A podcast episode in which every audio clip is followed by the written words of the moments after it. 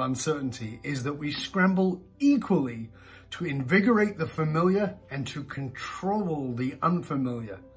The dichotomy is that the comfort and certainty of the familiar quickly becomes boring and uninspiring to us.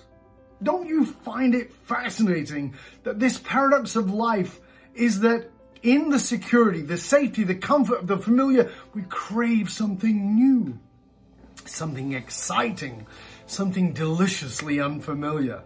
And when the unfamiliar that we've craved shows up, well, we call that a crisis. However, it's in a crisis that we are gifted the opportunity to be inspired, to create and to innovate. Or, of course, we can buy into a meaning that we're being sold in a crisis that we are somehow powerless and helpless. Let's face it. There is nothing empowering about chomping down and swallowing the fast food messaging that we are at war with an invisible en enemy. It's messaging that will leave us hiding in our homes afraid of a boogeyman forever. You know, Nietzsche said, to live is to suffer. To survive is to find some meaning in the suffering.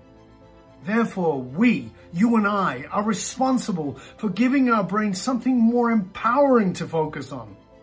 You see, there is a part of our brain, it's called the reticular activated system. It's back here. It's a network of neurons located in your brainstem, and its job is to delete extraneous information in order to save energy by focusing on what's important. Therein lies the problem. You see, if we allow someone or something else to tell us what's important, that's exactly what the reticular activating system will go looking for. Think about it. I'll give you an example. You probably remember when you first got your car, whatever vehicle it is you drive. And you can probably remember driving out onto the road and what it is you noticed. There's a pretty good chance you noticed exactly that model that you bought. Why is that? Because of the reticular activated system of your brain. What happened was the brain went looking for what was familiar to it. It went looking for what was important. And what was important was to validate that you'd made the right decision to buy that. Hence, you kept seeing your particular brand of vehicle wherever you went. So it's clear that we must determine what's really important, not just in a crisis, but in all times in order to come through a crisis on the other side, being stronger, being more resilient, being more agile, we must discover our own dragon fire. That's the single unified meaning of our life. It will anchor us through the storm and inspire others. Now look, I am not saying throw caution to the wind and ignore the scientific data. Of course not. I'm saying that we need to slow down and breathe so that we can open our minds and become curious, become more informed and far less panicked.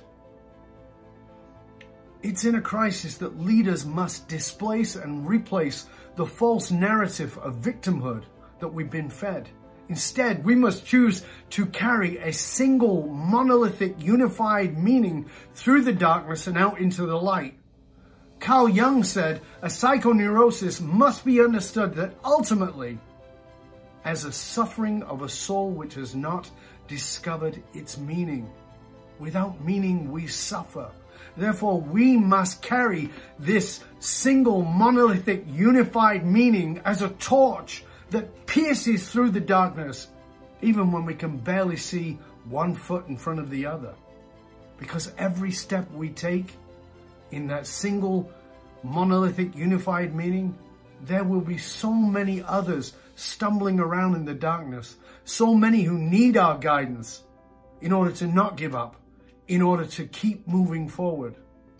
Look, I fully understand there is a very good case to be made for the fear and panic that we're all surrounded by right now.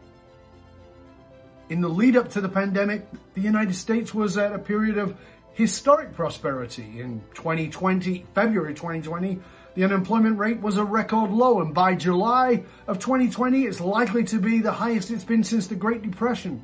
So let's not pretend it's not real, it is. However, that doesn't mean that you're powerless. The problem with giving into the fear and the panic is it facilitates the belief in helplessness. And you are not, I am not, we are not helpless. When the unfamiliar and the unpredictable live, we call it stressful. And we begin to crave the very thing that we previously tried to escape, the mundane. So we all need to understand this dilemma because we've all experienced it. We felt the pull towards the exciting and the new while clinging on to the familiar. However, we also know that the juice of life, it's only released when we are squeezed into our own discomfort. We all know that what we truly desire can only be found on the other side of our comfort zone. So just for a moment, stop and consider this. Comfort births complacency. Complacency births laziness. And laziness, well, that's the seeds of ignorance. It's in ignorance that we stop learning, we stop growing. Because things are, well, we like the way they are. Until we don't, of course. Now, if you've been following me for any period of time, over the years, you've likely heard me say many times that your true purpose, your dragon fire, it's not found in your joy. It's not found in your passion. It is found in your pain. Pain catalyzes some form of personal or general crisis.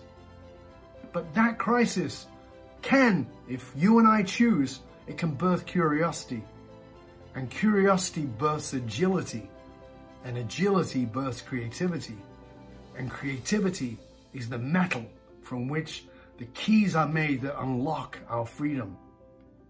In truth, you don't need a savior. We don't need a savior because we are not powerless. You are a dragon leader. And it is in these fires of chaos that we are revealed. In these times of great uncertainty, you, you and I must offer our own anchors of certainty as leaders, we must carry our unified meaning into the darkness, even when we can barely see one foot in front of the other. Because every step we take, there are thousands of others stumbling around in the darkness, looking for our guidance, for our certainty, in order for them to move forward. Today, we don't need less leadership. We need better, more human-centric dragon leaders. Remember this. If you don't remember anything else, remember this. Dragons, dragon leaders are revealed in fire. I have made it my life's work to be the father of dragons. I am the dragonist. I guide those who already carry the seeds of a dragon within them, but don't know it yet. I guide them to find their own dragon fire. I think you might remember that Luke Skywalker needed Yoda. Arthur needed Merlin. Bilbo Baggins needed Gandalf. Never in our lifetime has there been a better time to look into the place that you have feared to look. It's never been more important for you to embrace the courage within, to find that single, unified meaning that will become the monolithic difference between mediocrity and deep greatness. It is the difference between being a victim of circumstance and being a dragon leader. So stay curious, my friend. Stay curious about the single monolithic meaning of your life.